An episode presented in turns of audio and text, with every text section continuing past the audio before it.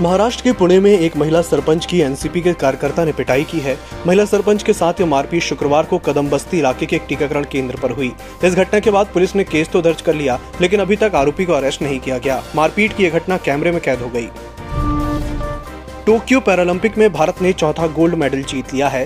भारत के बैडमिंटन खिलाड़ी प्रमोद भगत ने एस एल थ्री कैटेगरी के फाइनल में ब्रिटेन के डेनियल बैथेल को 21-14, 21-17 से हरा दिया। इसी एस एल थ्री कैटेगरी में मनोज सरकार ने भारत के लिए ब्रॉन्ज मेडल जीता।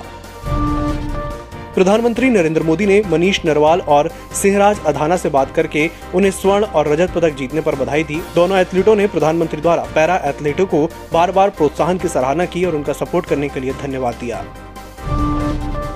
केंद्रीय चुनाव आयोग ने शनिवार को पश्चिम बंगाल विधानसभा के उपचुनावों की तारीख का ऐलान कर दिया है।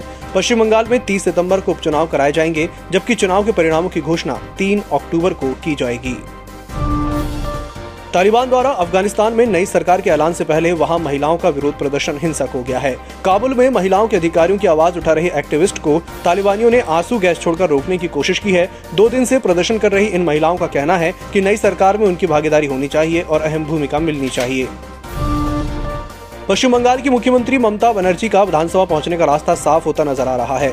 चुनाव आयोग ने भवानीपुर विधानसभा सीट पर उपचुनाव को हरी झंडी दे दी है। यहाँ 30 सितंबर को मतदान होगा और 3 अक्टूबर को वोटों की गिनती होगी। इसके अलावा बंगाल के शमशेरगंज चंगीपुर और ओडिशा की पीपली सीट पर भी वोटिंग होगी। केंद्र के तीन कृषि कानूनों के विरोध में किसानों का प्रदर्शन जारी है। रविवार को उत्तर प्रदेश के मुजफ्फरनगर में महापंचायत बुलाई गई है। भारतीय किसान संघ के नेता राकेश टिकैत ने कहा कि इसमें बड़ी संख्या में लोग शामिल होंगे। किसानों को महापंचायत तक पहुँचने से कोई नहीं रोक सकता। अगर वे हमें रोकेंगे तो हम बैरियर तोड़ देंगे। पश्चिम बंगाल की कलियागंज सीट से बीजेपी विधायक सोमेन रॉय शनिवार को टीएमसी में शामिल हुए। कोलकाता में राज्य मंत्री और पार्टी नेता पार्थ चटर्जी की मौजूदगी में उन्हें टीएमसी की सदस्यता दिलाई गई।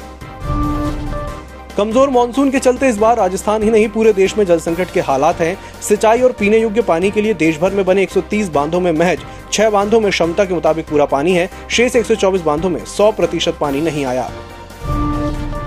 स्टेट बैंक ऑफ़ इंडिया यानी कि एसबीआई की कुछ सर्विसेज़ 4 और 5 सितंबर को प्रभावित रहने वाली हैं। एस की internet banking, UPI, YONO YONO business, YONO lite, IMPS जैसी सर्विसेज़ काम नहीं करेंगी। एसबीआई ने सोशल मीडिया के ज़रिए इसकी जानकारी दी है।